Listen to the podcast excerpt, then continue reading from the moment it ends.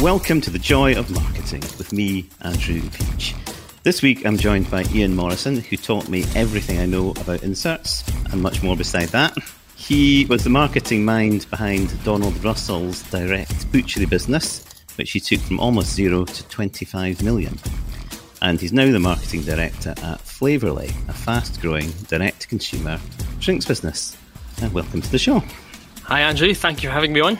So I know that you're you're a particular expert in inserts, and I think this is something that a lot of the listeners aren't familiar with. So could maybe just start by explaining briefly what inserts are? Well, inserts are a piece of direct marketing in the form of a leaflet that's tactically placed in offline media such as magazines, newspapers, or pretty commonly in any of your online orders product dispatch. Um, so any or pretty much any other third party that you can think of, and it's that it's that piece of paper that drops out that, um, of course, everyone thinks nobody um, ever looks at or uses, but we know because we record the data that they work very well. So the, the, the, marketing aim of that is is to target a consumer who's purchased that product or requested the magazine or bought the newspaper. So it's definitely looking at a piggyback effect here. And it, because of that, we can be pretty targeted about the people who actually receive our marketing message.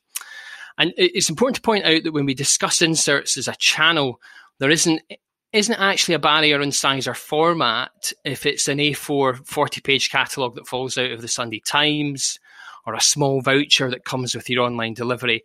From a marketing channel perspective, these are all inserts. So it's a third party of a package that's been paid for, requested, and they are selling space to target their customers. Yeah, but I guess the bigger the insert is, probably the more expensive it's going to end exactly. up Exactly.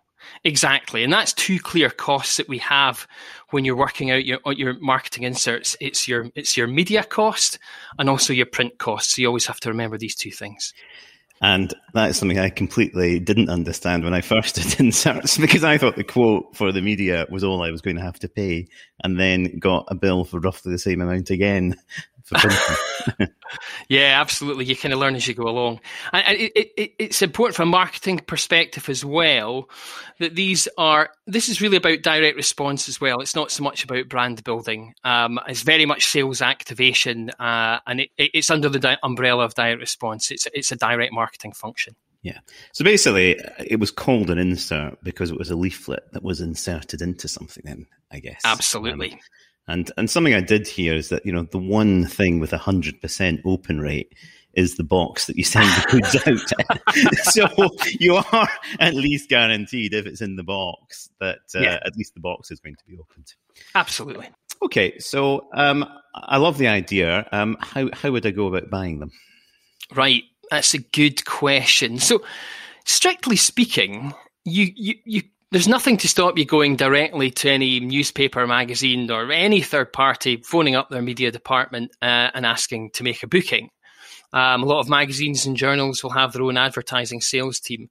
But I, I think if your listeners are looking for tips, the more typical way is to get advice and book through a media planner.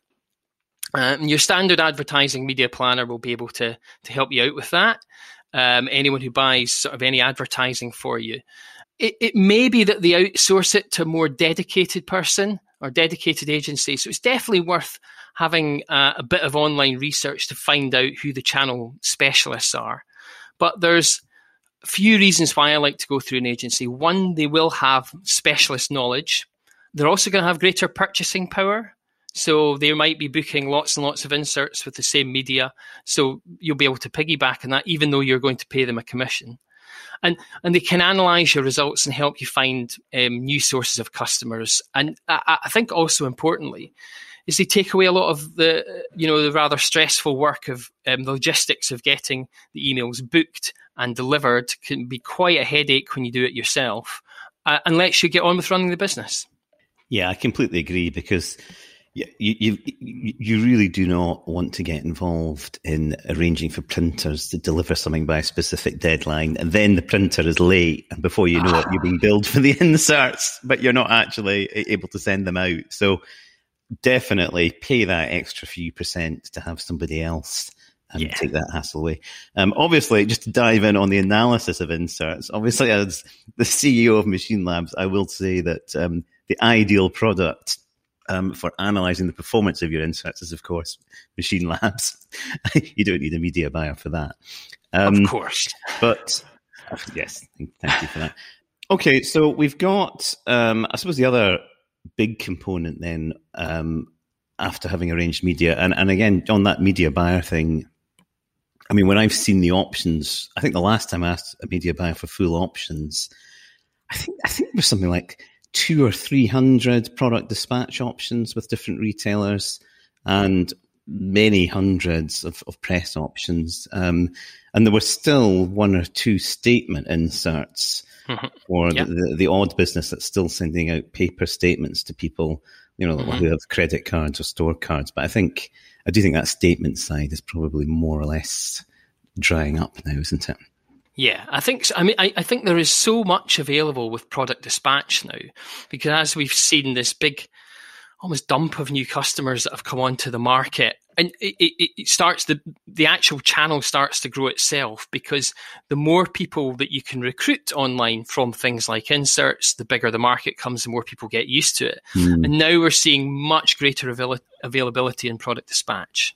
Yes. Although the one complaint I think I, I certainly had about product dispatch was in the days where you could put inserts in Amazon product dispatch, there was just millions and millions of, of wonderful volume there. But of course, sadly, Amazon have decided that's too good to sell and are now using yeah. their product dispatch volume um, themselves. Um, yeah. Although I think if it's a marketplace seller on Amazon, you might well be able to buy you know, by by their volume if they're actually dispatching it themselves. I just completed a test with Amazon and absolutely nailed um, uh, a great control just before they closed it. So it's a, it's it's a bit of a heartbreaker that one when they closed it down. Cool. Um, so again, I'm sold on inserts. I, I know how to buy them. Um, so what what would be a good offer to put in my insert? Right, that's and that's an excellent question. You probably got another hour for that, but uh, I'll try and be quick. so, just just remembering a, a tactical level, every, everything links its way ultimately back to what um, you know what our, our objectives are. So, a, a, good offer, we always have to remember that that links in. So it, it might be that we want to say recruit a thousand new customers as cost effectively as possible. So I might decide I want to get them as cheaply as possible. So I discount heavily to recruit the customers. A kind of, well, that's what's to lose type of offer. 80% discount, massively increase my database. Well, the problem with that and the mistakes I've made before is that often too aggressive an offer, you can recruit the wrong type of customer, or rather customers who only want that first order but don't see any value in subsequent orders. And so in times like this, it's, it's important to really remember or, or measure that retention value of the customer going forward. So you, you, it, you need to get that knowledge. So a good offer is an offer that recruits the right type of customer, but within what we call an allowable marketing cost framework. So to get there, you have to test. Yeah, and I think it is worth remembering there are these three variables, isn't there? You've got the cost of acquiring a customer, in terms of the marketing cost, you've got the discount and then you've got the quality of the customer, which I guess you'd measure by the lifetime value of the customer. And sure.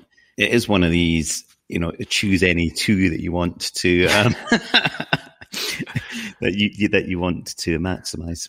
Okay. Um, so we've, we've, we've, we've thought through our offer. Um, I mean, what, what are your thoughts on actually the, the graphic design or the, the design of the insert? So it's a it's a question that I'm asked quite a lot, and I always have to remind people that um, well, I am not a designer, so these these are only tips. So if you look at um, all the different types of marketing messages that we can have, um, at one end of the spectrum, you might have brand advertising in a cinema where the consumer is sitting comfortably in a dark room staring straight at the screen. I think it's safe to say that inserts are at the other end of the spectrum. This is real kind of selling. This is this is sales activation. And one of the things I think we've discussed before, Andrew, that this is about selling but selling quickly. It's very much a sprinter of a of a media channel. So you have to think that that, that insert in the following way. Think about it in the following way. As soon as it's discovered, it's en route to the bin. So you probably have 30 seconds to get the consumer's attention before you've lost them. So there's a couple of things you need to be to get to get right away. So uh, in that design, very very quickly you have to say what is it that, that your your company does? What are its products and services? Um, is it clothing? Is it food? Or is it beer? And then very very quickly, what is the offer? So you really really need to get that across, and you need to get you you almost need to push back on your your your designer's idea to make something look beautiful. We want it to look great as well and be on brand, but it has to sell. So, from a design point of view, I like um, we we know the AIDA model, which is a, an advertising and selling idea, which is it's a simple hierarchy of effects model, which implies that consumers go through a series of stages. So you start off with attention, that's the A, then interest, then desire, then action, and that we can we can apply that to almost any any selling process. But very very importantly, we've got another process in our selling and design, which is which is conviction. So we need to give guarantees and quotes and Trustpilot scores and social proof. But things that we need to do within the design are things like pull out buttons. So any sort of um, a features and benefits, they have to be pulled out and shown in corner flashes and buttons, making sure that people, or we know that people are going to read these first before they read the body copy. And that has to be part, it's, it's integral to the design of, of inserts. Hmm, great. And I think just a couple things that, again, that I've, I've sort of noticed. I mean, one is with an insert, you're printing obviously both sides of the leaflet. Um, you don't actually know which side the consumer will see first, and they'll probably make the decision on whether to read it further. They're not going to turn it over and look at both sides. So you, you probably can't really think of it as a front or a back. Yeah. It is kind of two fronts, really, isn't it? so both sides, both sides have kind of got to do the job. Yeah, um, and, and, it's it's making sure your designer knows that. So it's a great point, Andrew. It's got to sell on both yeah. sides. And, and another another classic one that I see quite a lot of is making the insert look like money. So it kind of almost looks like a check or it looks yeah. like a voucher, but it's kind of been almost designed to almost look like a like a pound note or something. It, oh, it has yeah. the the cash value, right? This is thirty pounds, and it's obviously just doing everything possible. Because psychologically, taking you know thirty pound, thirty dollar um, voucher and throwing it away is quite a hard thing to do. yeah, I mean, I, I, I, don't think either of have actually been involved in um, in wine businesses, but I've seen them try to test that voucher so many times, but ultimately they come back to that that great sort of sixty pound voucher or thirty pound voucher. It's really emotive, really all the right touch points. Here's some cash, off you go. So what I will do actually, because I, I love your original Donald Russell insert, I will link to that in the episode description and I will show both sides of that insert um, along with a, with a few of my notes on why you did such an amazing job on it. Ah, well, it, it, it's it, obvious, always a collaborative thing, but as you know, that that piece was tested and tested and tested to get there. So, good, yeah, fantastic. Um, okay, so I just wanted to ask you about your experience of swapping. Um, sorry, that actually sounded a bit different in my head. Um, could you tell us about how insert swapping works? Yeah, so it's it's just a great idea. Um, um, just always remember that that your customer will buy um, or, or a typical online or direct consumer customer will buy from lots and lots of different companies.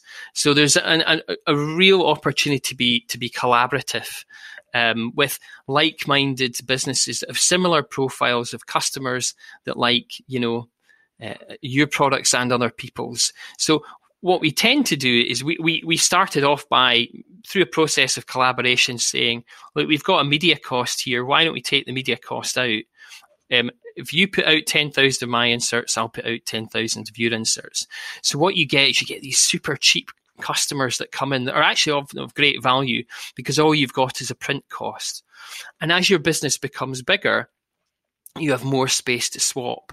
So um, we almost we had a sort of hierarchy of um, within our, our, our insert channels or insert media. Swaps were always at the top because we found that that was the lowest cost of recruitment.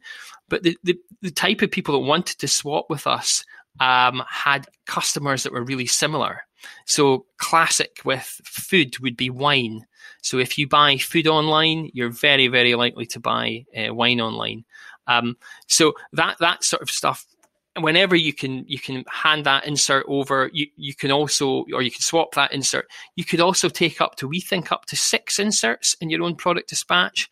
So think about if you're dispatching 10,000 a month, that gives you, you know, 60,000 potential swaps that you can do. And it's, it, it's the first thing you should really do. It's a really, really important thing to do. Um, so swapping with like-minded businesses, 100%. Yeah.